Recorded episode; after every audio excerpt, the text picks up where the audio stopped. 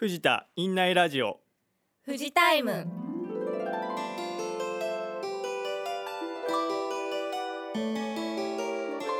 皆さんいかがお過ごしでしょうか？看護師の斉藤です。臨床工学技師の近藤です。事務員の中根です。今回の台本担当は野添さんです。今回も藤田モール2階ファミリーマート前から公開収録でお届けします富士タイム第90回のラインアップをご紹介します。オープニングは病院食についてお話しします。患者さん特別インタビューは富士タイム初の試みとなります。当院の患者さんがご出演くださいます。ミニ情報のコーナーでは血管外科をご紹介します。新企画これなんだのコーナーもお楽しみください。医療フロンティアはがんゲノム診療科教授の須藤保先生のお話です。憩いの本棚では江戸川乱歩の知恵の一太郎シリーズ象の花をお送りします。エンディングでは紅葉のおすすめスポットをお話しします。どうぞ最後までお付き合いください。それでは第90回オープニングトークテーマに参りましょう。今回のオープニングトークテーマは病院食です。入院患者さんのお食事は当院の食用部の調理師が調理し管理栄養士が患者さんの栄養管理に携わっています。そこでどのメニューが人気なのか入院患者さんにアンケートを行いました。アンケート結果の上位5位を発表したいと思います。第5位。ポークシチュー。第4位。切り干し大根サラダ。第3位。カレーライス。第2位。麺類。麺類は焼きそばやきつねうどんちゃんぽんだそうです。そして栄えある第1位はハンバーグです。ハンバーグのソースはトマトソースおろしソース2種類から選択できるそうです。とてもいいですね。近藤さんの大好きな食べ物は麺類と聞きました。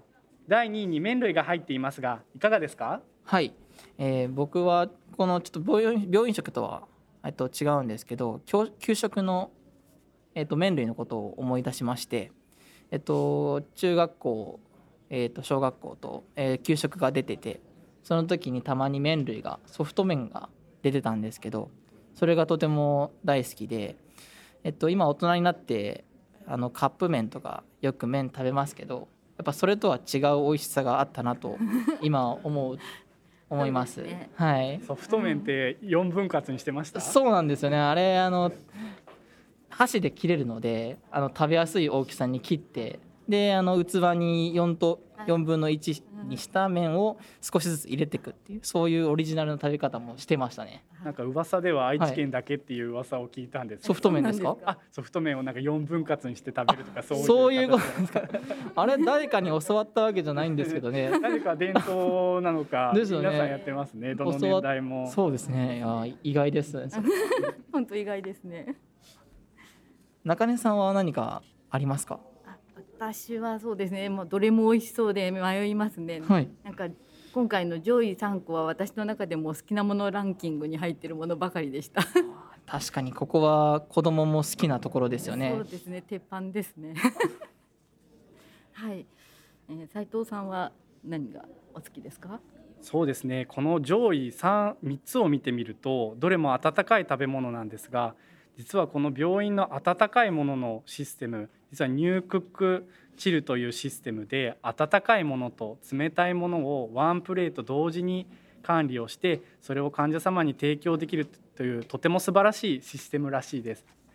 ぜひ皆さんも好きなものがあればぜひ YouTube などでコメントいただけたらと思います。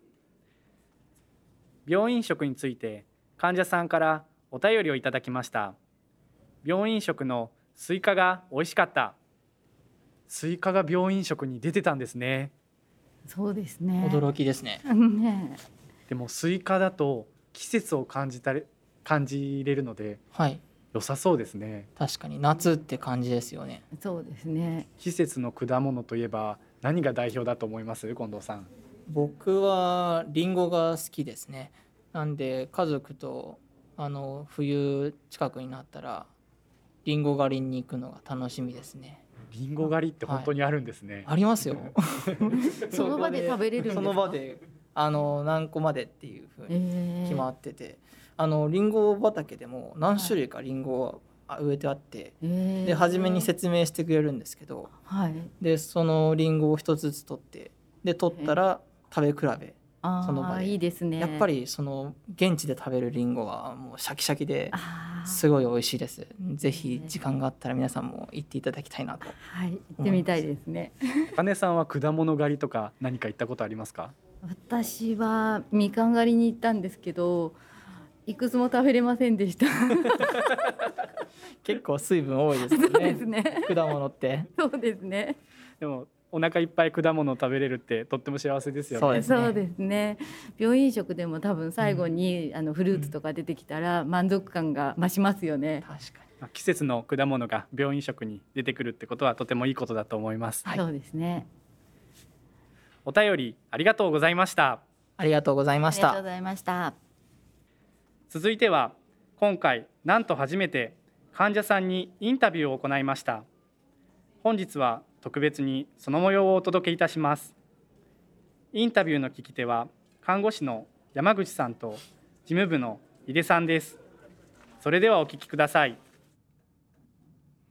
本日は当院にリハビリで通院している酒井さんにお越しいただきました。いろいろとお話をお伺いしたいと思います。どうぞよろしくお願いします。よろしくお願いします。お願いします。酒井さんは2020年3月当時64歳の時にくも膜下出血円髄と小脳に脳梗塞を発症し手術を受けられました。後遺症があり他病院で治療とリハビリを受けられた後藤田医科大学病院で嚥下障害のリハビリを受けられました。現在も熱心にリハビリに取り組まれ先日はその体験談を藤田医科大学の学生に向けて講義をしてくださいました。今回は院内ラジオをお聞きの皆さんにもご紹介したいと思います。まずはくも膜下出血を発症される前に MRI 検査を受けられたとのことですが定期的に検査を受けていましたか？いえ、定期的な検査は受けていませんでした。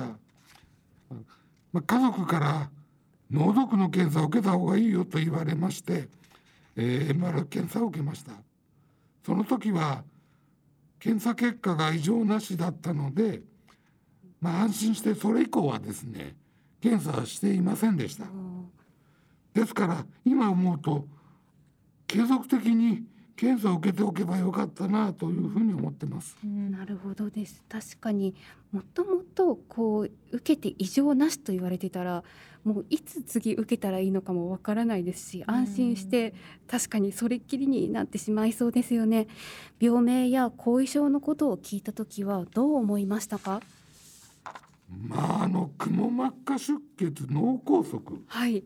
2つの脳卒中という病名を聞いてびっくりしました。うんうん。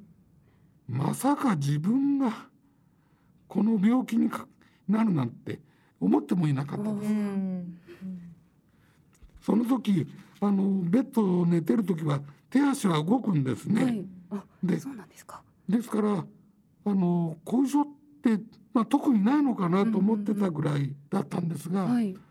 まあ実は出張障害うん。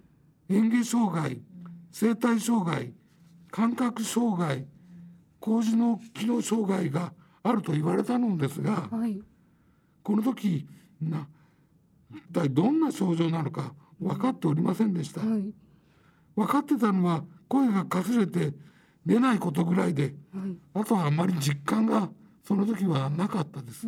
だったんですね確かに手足が動いてるのにこんないろいろ障害があるんだよって言われるとちょっと困るしもうとても不安で怖かったですよねそうですね。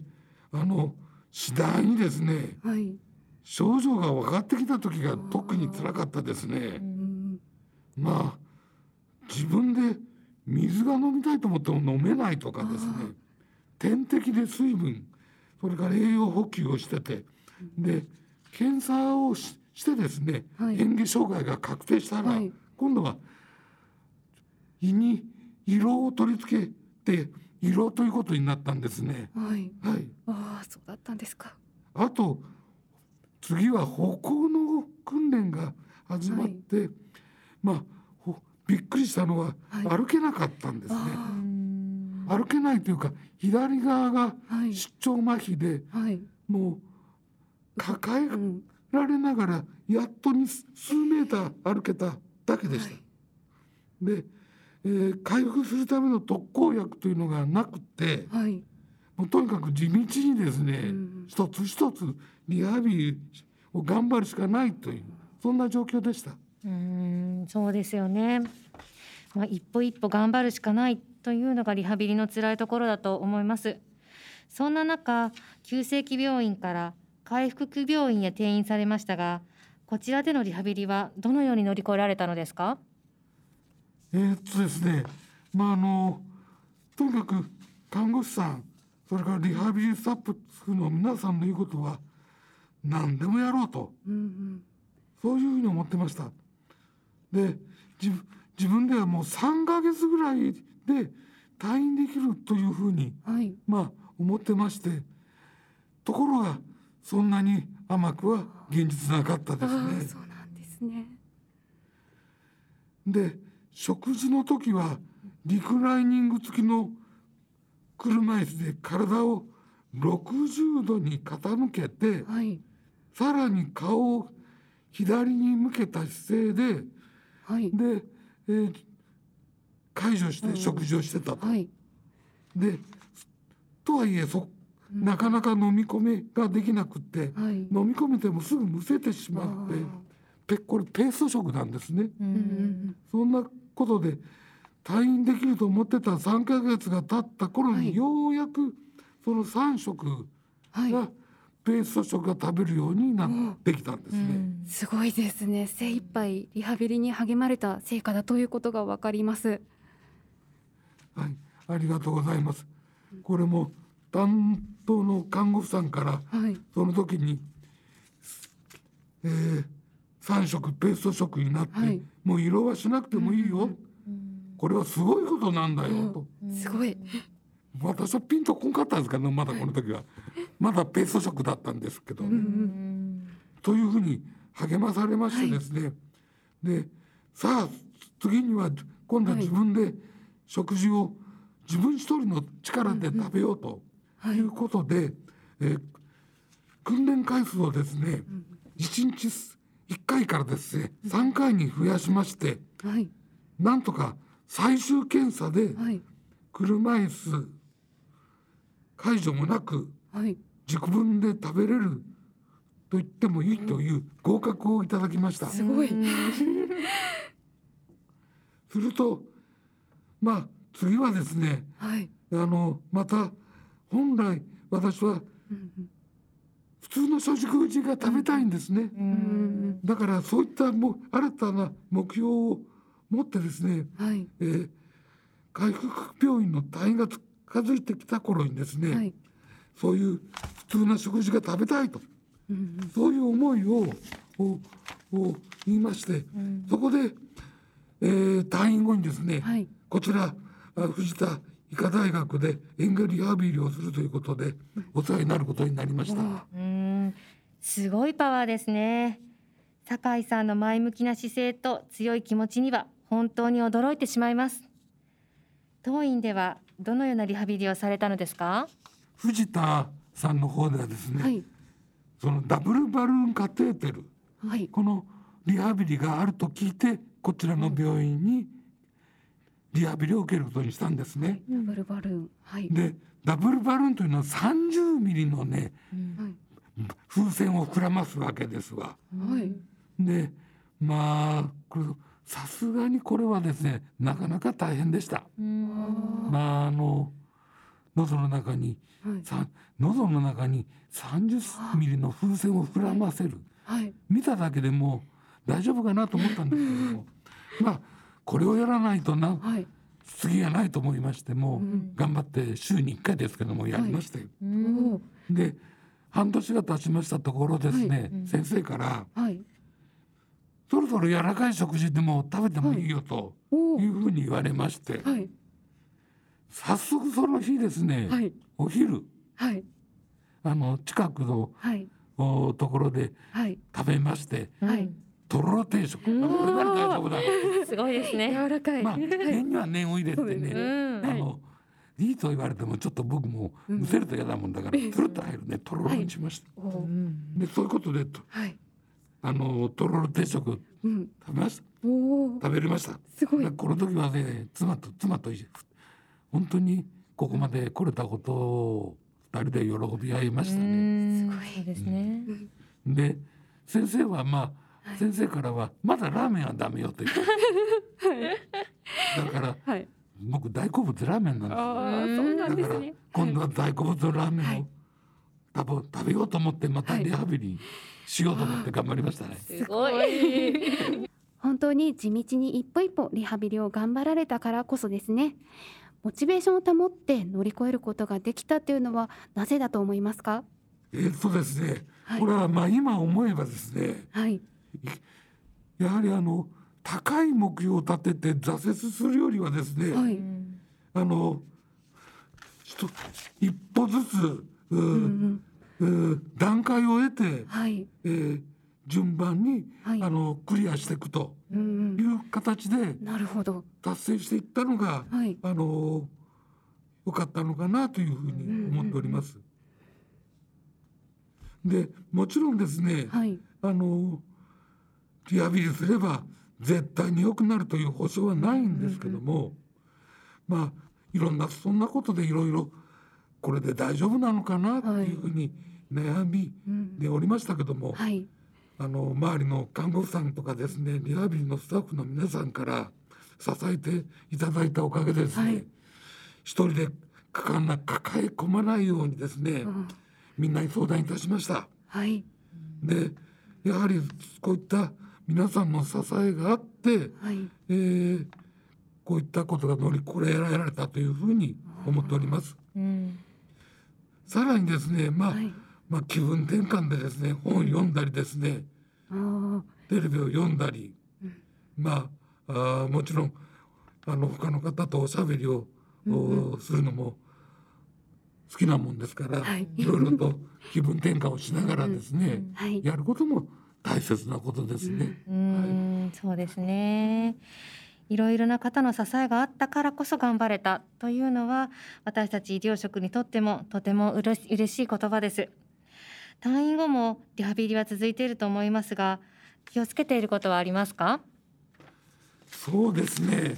あの、あの、要は、あ、ここにあります。歩行のリハビリうんですね。うん歩くこはいえこれは自分でやってたんです。あうんそうなんです要は、か園芸リハビリは、藤田で、えーお世話になってたおかげで、はいあの。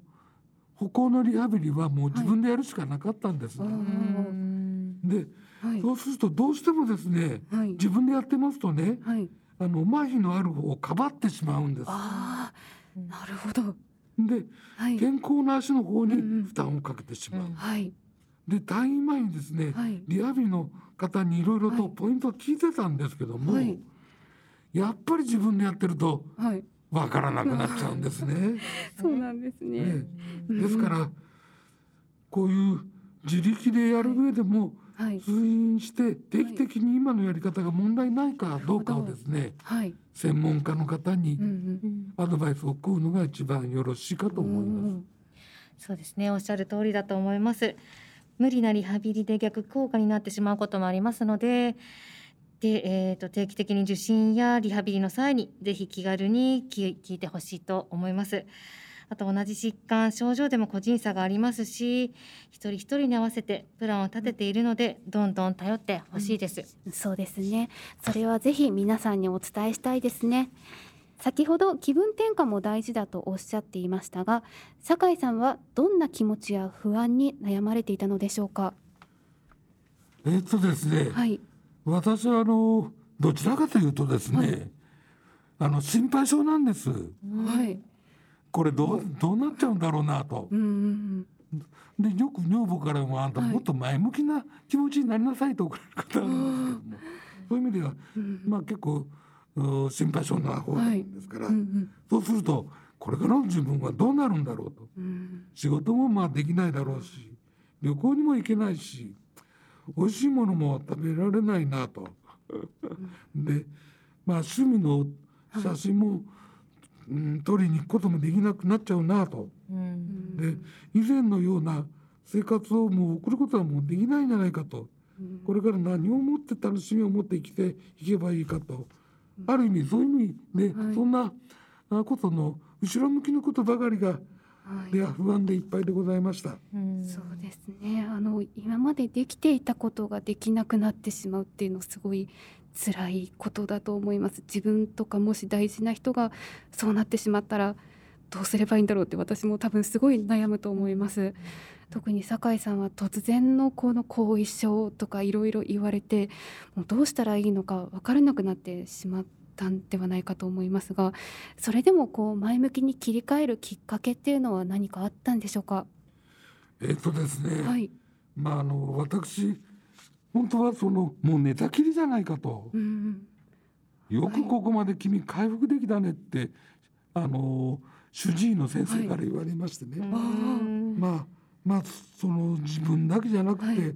そのまあその当時リハビリを一緒にやってた皆さんがですね、はい。まあ同じような気持ちを抱きながら頑張っている人がたくさん見えられました。うんうんでそれを見ててですね自分も、まあ自分だけじゃないと、うんそんなことを思いながらはい。あの、え頑張ってー気分で頑張ってまして、きあと気分転換で読んでいた本もきっかけになりまして、おお何事もはい。考え方捉え方次第だと。まあそんなことで、はい。まあいろんな本との出会いもあって、うんうん。まああー自分の気持ちを切り替えながらですね、えーリハビリしてったというのが良かったのかもしれません。なるほどでうんそうですね。私もたまに本を読んで気分転換することに、あのあるんですけれども、はいまあ酒井さんの場合は本当の意味で気分転換につながったっていうことですね。そして何より酒井さんの少しでも良くなりたいという思いがあったからこそ前を向く気持ちに切り替えられたのではないかと感じました。私もそう感じましたもう本当に思いが強いなということでこうしかもご自身の経験をこう伝えるために大学の講義であったりとかこうしてフジタイムにもご出演いただくっていうのも前向きな気持ちの表れなのかなというふうに思いましたでは最後になりますが酒井さんと同じような経験をされている患者さんへメッセージなどありましたらお願いいたしますはい。えー、まあ私は後遺症で今4年目を迎えております。今もですね、少しでも良くなろうと思いながら、はいまあ毎日はいリハビリをしてます。うんで、でもリハビリで大切なのことは、はいまあ私が何思ったことは諦めないことだと。うんで皆さんも諦めずですね一歩一歩できることを範囲で頑張っていただければというふうに思っております。はい、はい。酒井さん、本日は貴重なお話、本当にありがとうございましたありがとうござ。いましたお体大事になさってください。はい、どうもありがとうございました。ありがとうござありがとうごいました。ざいます藤田院内ラジオフジタイムは患者さんの出演者を募集中です藤田医科大学病院に入院中や通院中の患者さんでご興味のある方はコメント欄にある URL からお問い合わせいただくかお近くの職員にお申し付けください。ご意見ご感想は院内ラジオのチラシ裏面にあるアンケート欄にご記入の上病棟に設置された皆様の声の箱または外来等のご意見箱に入れていただくかお近くの看護師にお渡しください。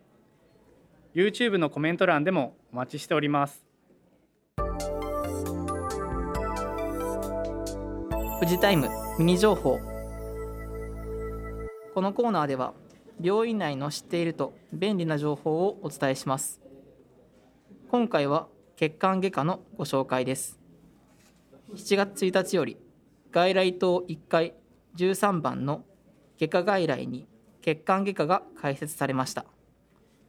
日本でも数少ない血管外科としては単独の診療科になります。詳細は外科外来へお尋ねください。富士タイムミニ情報のコーナーでした。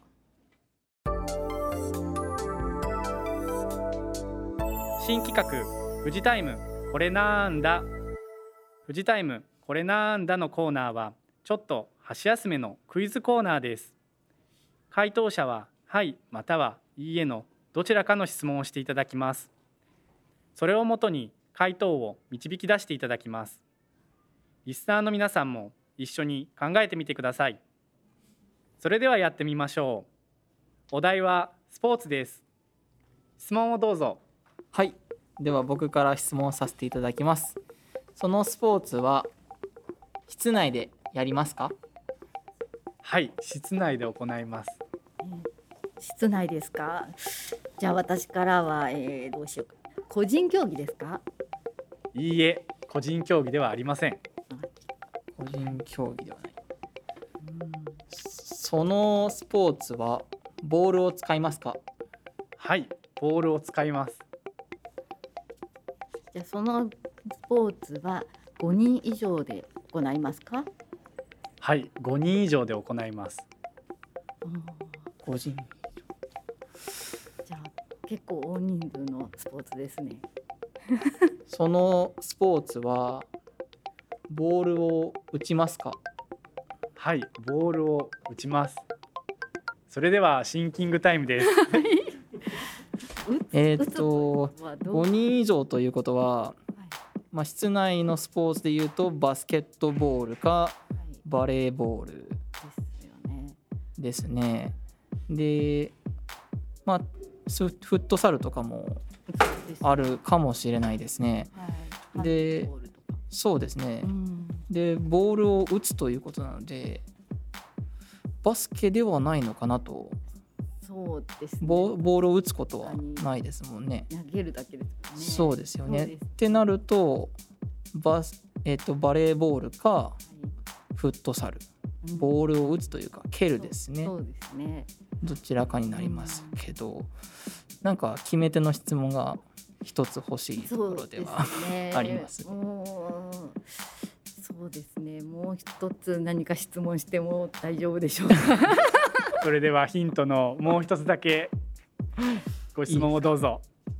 それは打つのはジャンプしますか？はいジャンプします。あジャンプします。じゃあこれですかねじゃあじゃあ。答えを言ってみても大丈夫でしょうか？それではお二人の回答をまとめて 発表ください。では行きましょう。えはい。せーの。バレーボール。正解です。お題の正解はバレーボールでした。それでは第2問です。お題は食べ物です。質問をどうぞ。はい。じゃあ私から一つの質問よろしいでしょうか？えっとその食べ物はあったかいですか？いいえあったかくないです。では2問目の質問で。えその食べ物は果物ですか？いいえ果物ではありません。うーん。果物ではなくて冷たいもの。その食べ物は旬の食べ物ですか？いいえ旬の食べ物ではありません。うーん。ますます難しいですね。では僕が次に質問させていただきます。えその食べ物は野菜ですか？いいえ野菜ではありません。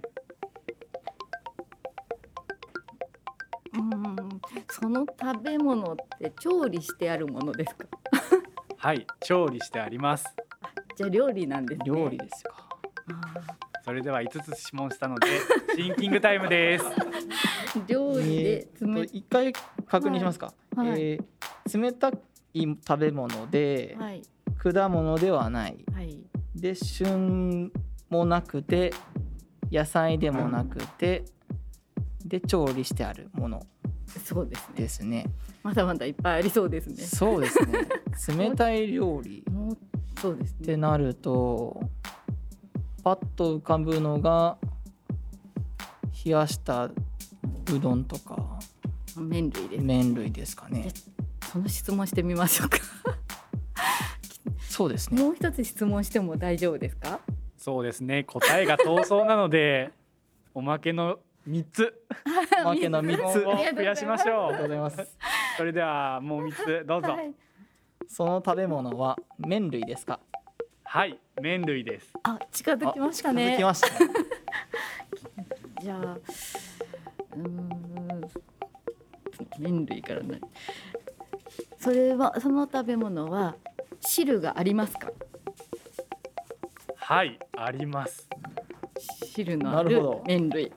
となると僕の中ではざるうどんかざるそば。あ汁あ汁がありますじゃなかった。あれ？あるないって言ってましたっけ？汁はあります。ありまますよね。あるからざるじゃんあそうですよね。だからつゆにつけてつ食べる。つけあそうかそういう意可能味です。ね丼をイメージしました。失礼しました。丼？あそっかざるそばとかもそうですね。汁がありますね。あまたちょっと幅が広がりましたね。そうですね。じゃあそれは汁と麺別々ですか？はい別々です。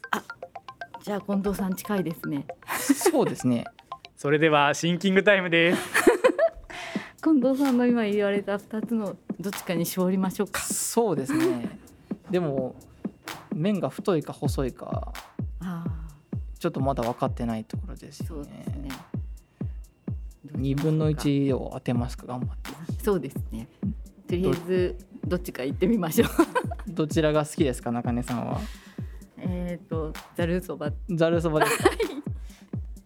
行ってみましょう。はい。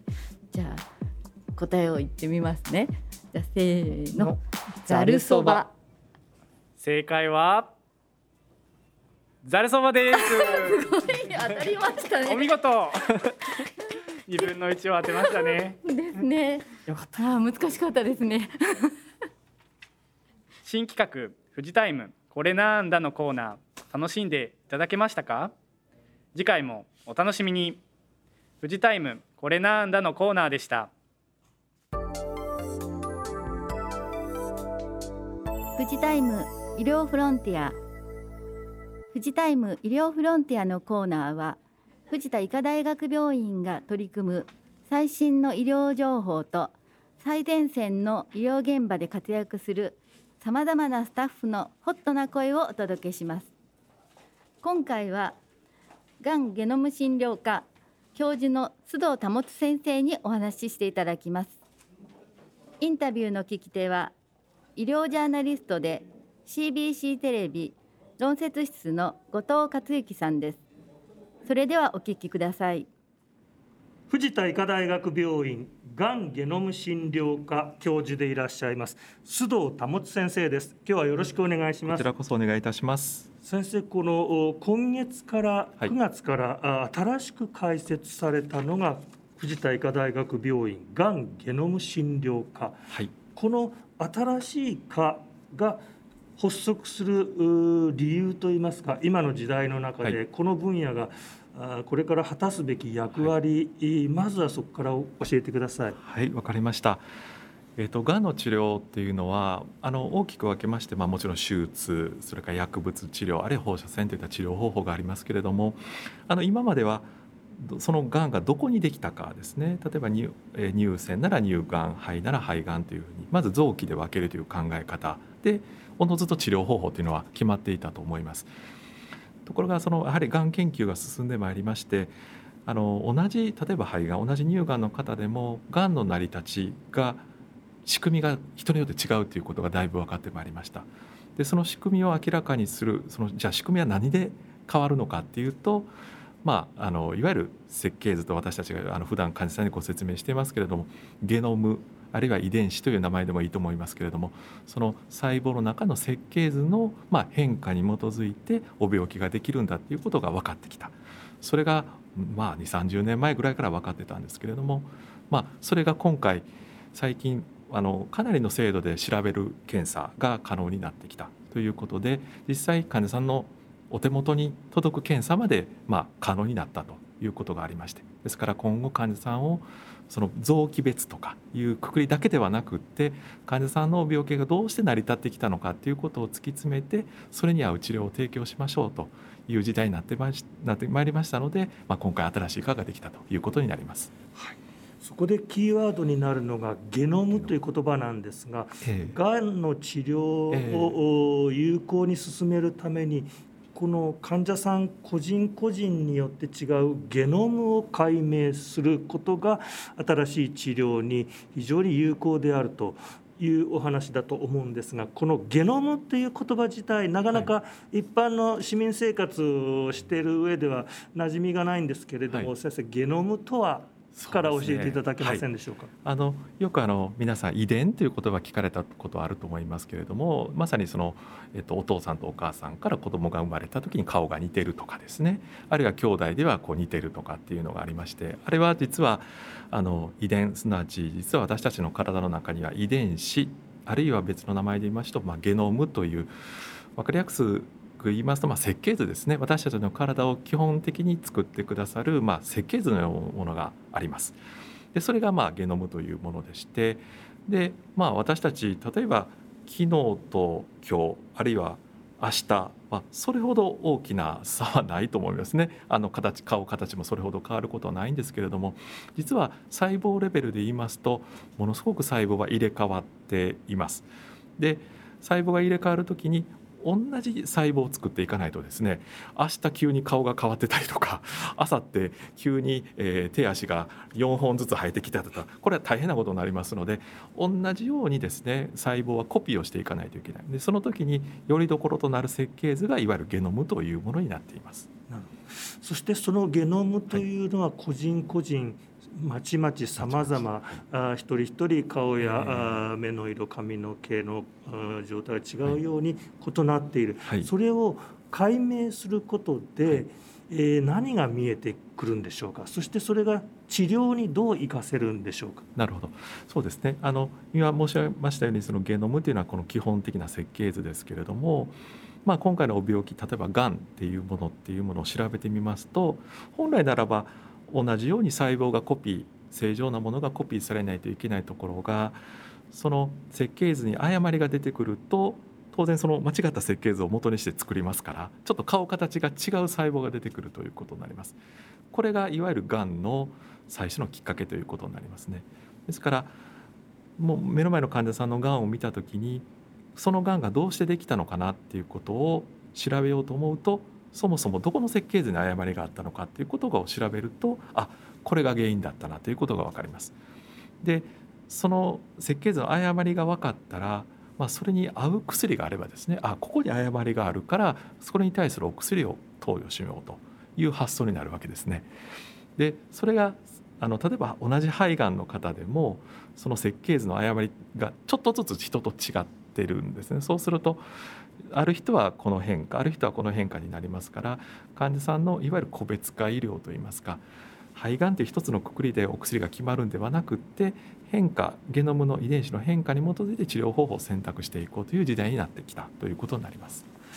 いわゆる一口で胃がんとか肺がんとかいうがんの、はい、例えば細胞の塊なり、えー、えー、本来の肺の細胞ではない細胞が暴走して、はい、えー、膨らんできた時に、はい、それぞれ人によってどういう遺伝子のスイッチが入れ間違えたためにこの細胞ができてきたかという、初手のところのきっかけスイッチの入れ間違いのスイッチを見つけることができるということです、はい、その通りです。おっしゃる通りで、えーと、目の前のあなたの患者さんのがんが一体どこから始まったのかっていうことですね。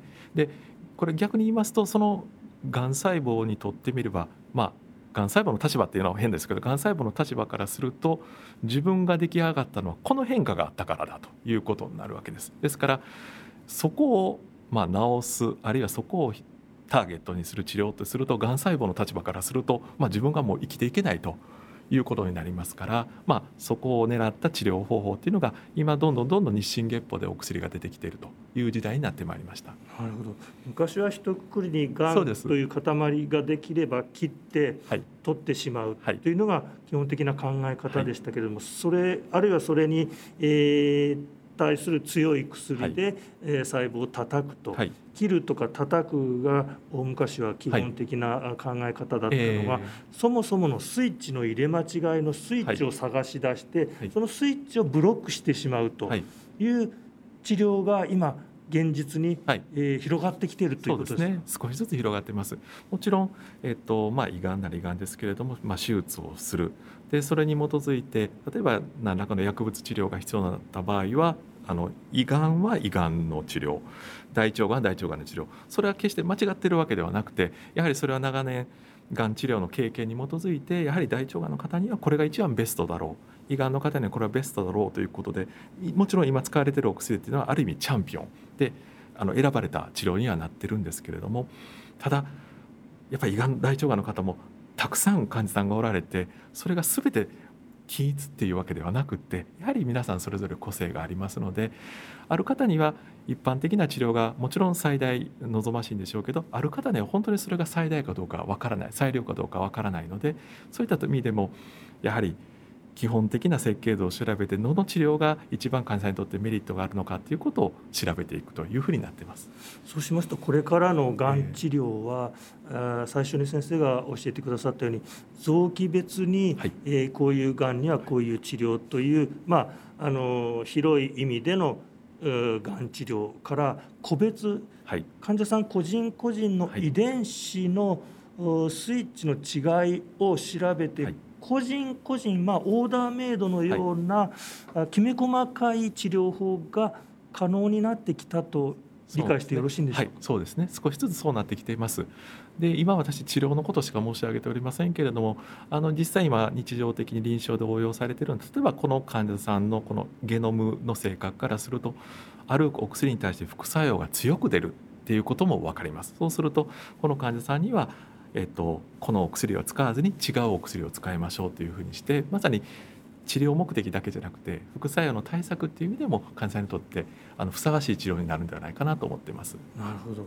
あの今現実の治療現場でそういったがんのゲノム遺伝子の解明をした上で治療方針を立てるということはあのこの藤田医科大学病院でもさまざまな分野の先生方でチームを組んで取り組みが始まってきてるというふうに理解してよろしいんでしょうか？その通りです。あの私だけではなくて、あのそれこそ持ちは持ち屋ですから、もうあらゆる分野の先生方があのまあ今回その特にまあ藤田医科大学がんセンターのとこにこう皆さん集結していただいて各自分たちの患者さんのまあお病気専門とされているものに対して皆さん集結されてそれで皆さんでまあ議論して治療方法を考えていくという体制になっています。そうしますとゲノム医療がんのゲノム医療というのは、はい。まさにいろんな分野の専門家の、はい。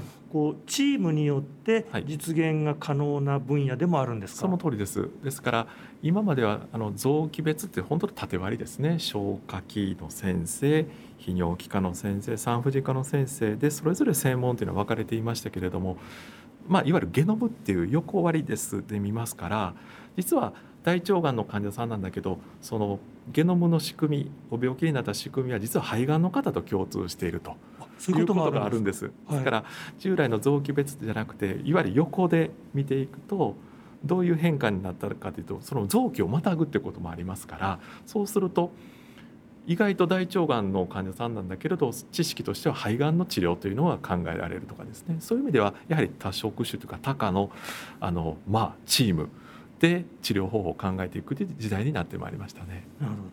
こういった考え方が浸透し始めたのは、はい、いつ頃からこういったことがこう日進月歩の医療の進歩なんですが、先生の分野の中ではどれぐらいの歴史を持った分野なんでしょう？あのもちろんそのがんがゲノムの病気であるっていうのはもう30年前40年前からまあ研究レベルではもう分かってた。遺伝子の暴走がきっかけで起きるのががん細胞。がん細胞だっていうのはこれはもう基礎研究で分かってたんですけれども、はい、ただなかなかその私今ゲノムって一口で言ってますけれど実はその暗号的にですねそのゲノムがこうずっとこう暗号が書いてるんですけど、まあ、それが30億ぐらい並んでますので膨大な数の情報が並んでいるのがゲノム遺伝子、はい、ですからそれを一つ一つ調べるとなると大変な時間もそれからコストもかかってたんですけれどもそれが今からそうですね10年前ぐらいにま画期的にあのま比較的安価でコストが低く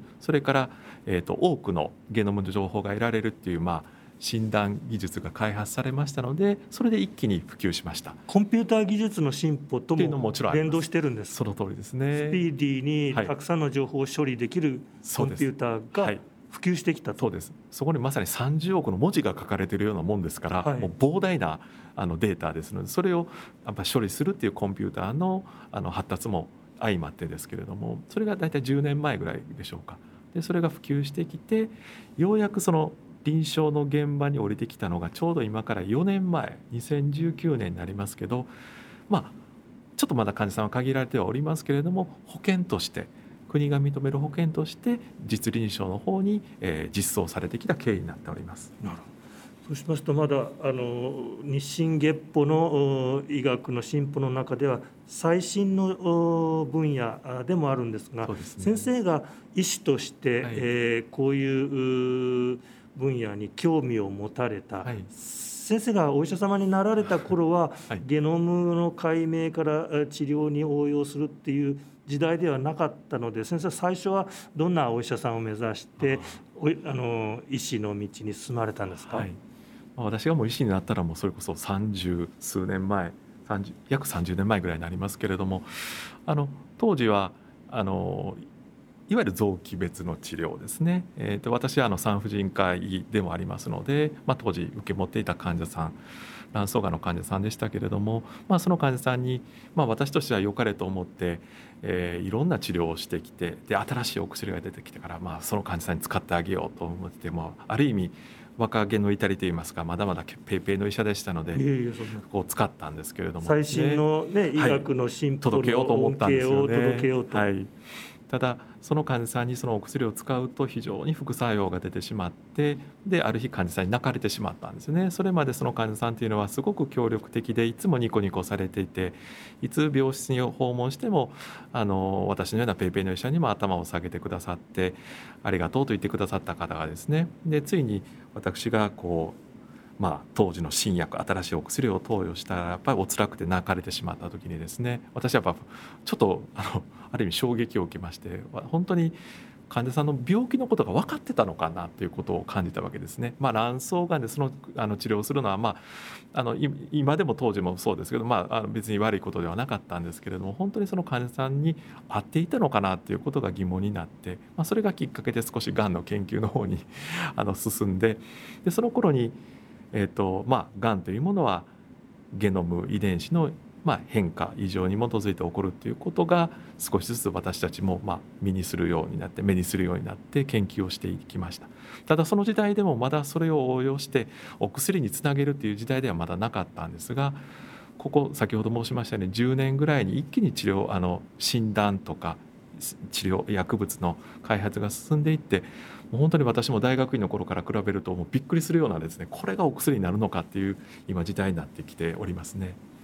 そういう意味ではこれからの先生の、はい、抱負といいますか夢としてこんな医療ががんの患者さんに提供できたらいいなってこう描かれている理想のえがん医学みたいなあイメージがおありでしたらちょっと教えてください。あのやはりまあがんがまあ、ゲノムの変化でできてるっていうことが、まあ、一番大元にありますからその患者さん一人一人の変化に基づいた治療を差し上げたいと思っています。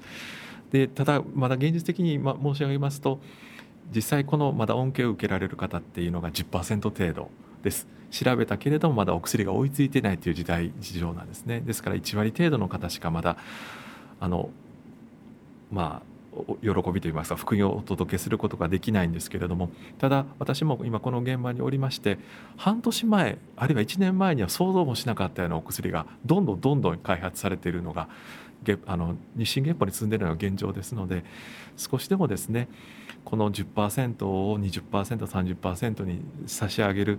で少しでも患者さんのお手元に届かせていただいてで患者さんがそれこそあの、まあ、お病気にまあ、向き合っていただいてですね少しでも患者さんにとって、まあ、幸せな人生ですねが送っていただければいいなというふうに今考えております。今本当にがんの10年生存率でも全体でももう6割近く、はい、半数以上の方はがんと診断されても向き合いながら長期間自分らしい生活、はい、仕事も続けられる時代ですから、はい、ここにそのゲノムをターゲットにした薬の開発が加わってくると、ますますこうがんは普通にこう診断されても外来で通いながら自分の生活をこう長期間あ見通せる病気に将来はなってきますよね。はい、そうですね。あの、えーと、もちろん根治完治もう体の中からがん細胞が消え去るっていうのがもちろん理想ではあるとは思うんですけれどもただあのこの例えがいいかどうか分かりませんが例えば血圧とか糖尿病のようにですね慢性疾患と捉えて、まあ、それとうまく付き合っていくでそれと同じようにがんと診断されてもちろん治る方はもちろん治るのが一番ベストだと思いますけれども今あのこれからお薬がどんどん開発されていってそのお薬を使いながらその患者さんに合った治療方法が選択されていって、まあ、うまく付き合っていくそういう病気になればいいかなと思っています。今までちょっと申し上げたそのがんの検査ゲノムの検査っていうのはちょっとまだ限られた方しかあの実施できない状況があります。ただあの患者さんあのご本人もそうですしご家族の方ご不安な方もたくさんおられると思いますからどうぞお気兼ねなくですねあの私どもの診療科の方にあの来ていただいてあのいろんなあのお話だけさせていただいてあのその患者さんに合ったご提案ということができると思いますのでどうぞお気軽に来ていただければと思います。そのがんゲノム診療科を訪ねることによって、はいまあ、いろんなあ問題の解決のきっかけを先生とお話ししながら、はい、あ導き出すことができる診療科だという理解でよろしいんでしょうか？ね、はい、あのあくまで窓口ががんゲノム診療科っていうことですけど、あの私たちの後ろにはさまざまな科の先生方、あるいは病院のスタッフが控えております。いわゆる横の本当に横の医療といいますかね横つながりの医療として私たちは成り立っておりますので何かご不安なことがあったらあのいつでもご相談いただければと思っていますはいよろしくお願いします。ありがとうございました、はい、ありがとうございました。がんゲノム診療科教授の須藤保先生のお話でした。医療フロンティアのコーナーでした。今回の藤田院内ラジオ富士タイムいかがでしたでしょうか？エンディングのトークテーマは紅葉のおすすめスポットです。9月になり残暑が厳しいですが暦の上では立春を過ぎましたね。今月の29日には中秋の名月ですね。まだまだ紅葉なんてと思われるかもしれませんが MC の皆さんのおすすめスポットをご紹介していただきます。近藤さんおすすめスポットってあったりしますか？そうですね。僕の紅葉のおすすめスポットは、えっと、藤田医科大学病院から5分ぐらいの場所にある、えー、三崎水辺公園というところの紅葉がおすすめです。えっと、そこは、まあ、桜の木が植えてあるんですが、まあ、春は、えっと、桜で冬にかけて紅葉色づいてきてっていう、えー、一年中楽しめるところで僕はお気に入りですあそこの公園って確か、はい、なんか不思議な巨像みたいなもの立ってなかったでしたっけ？巨像ですか？はい。トーテムポールみたいな変な巨像があった気がするんですけど。あそうなんですね、はい、僕あのその三崎水辺公園は通勤の途中に通るんですよ。で歩くわけじゃなくてその横を通り過ぎていくので眺めながら綺麗だなと見ていたのでちょっとすいません存じ上げなかったんですけど ぜひぜひちょっと見てみたい、公園に入って見てみてください。虚像ですか？はい。とあの見たらこれが斉藤が言っていた虚像だなと思うと思います。ありがとうございます。普段中根さんおすすめスポットあったりしますか？えっと私はあのちょっと遠いんですけど京都の東福寺がおすすめです。あのまあ非常に有名なお寺なので皆さんご存知かもしれないんですけどすごいもみじが圧巻なんですよ。うん、すごく素敵なところなんでリスナーの皆さんにもぜひ行ってもらえたら嬉しいなって思います。ちょっと東福寺ってどのあたりにあるんですか？えっと京都駅から一はい区電車に乗り換えるだけなので、比較的あの近場です。アクセスはいいってアクセスいいですし駅から歩いても近いです。では電車で行かれるってことですか？そうですね。あそうなんです新幹ね線であの京都まで近いので日帰りで全然行けます。あそうなんですね。日帰りで行ける電車を使わないスポットといえば、はい。やっぱり愛知県の高蘭系ですかね。ああ高蘭系ですか？高蘭系お有名です二方行ったことありますか？あります。僕先日行きました。すごい。もうまあまだまだ紅葉の季節 ではなかったんですけどちょっと親と行ってきましてあそこ川が流れててあの子供たちが夏休みで水遊びしてるとこでした。あそこ遊べるんですね、はい。そうですね。私も毎年子供を連れて紅葉を見に行くのであ今年も行こうかなって思っております。あそこ奥に行くと食べ物とかいっぱい出ているのでそうですね。とても毎年楽しみにしています。そう中根さんはあの、はい高蘭系はい思い出とかありますか、そうですね。うん、何回も行っているし、あの、何でしたっけ、あの、ライトアップも見に行ってるんですけれども。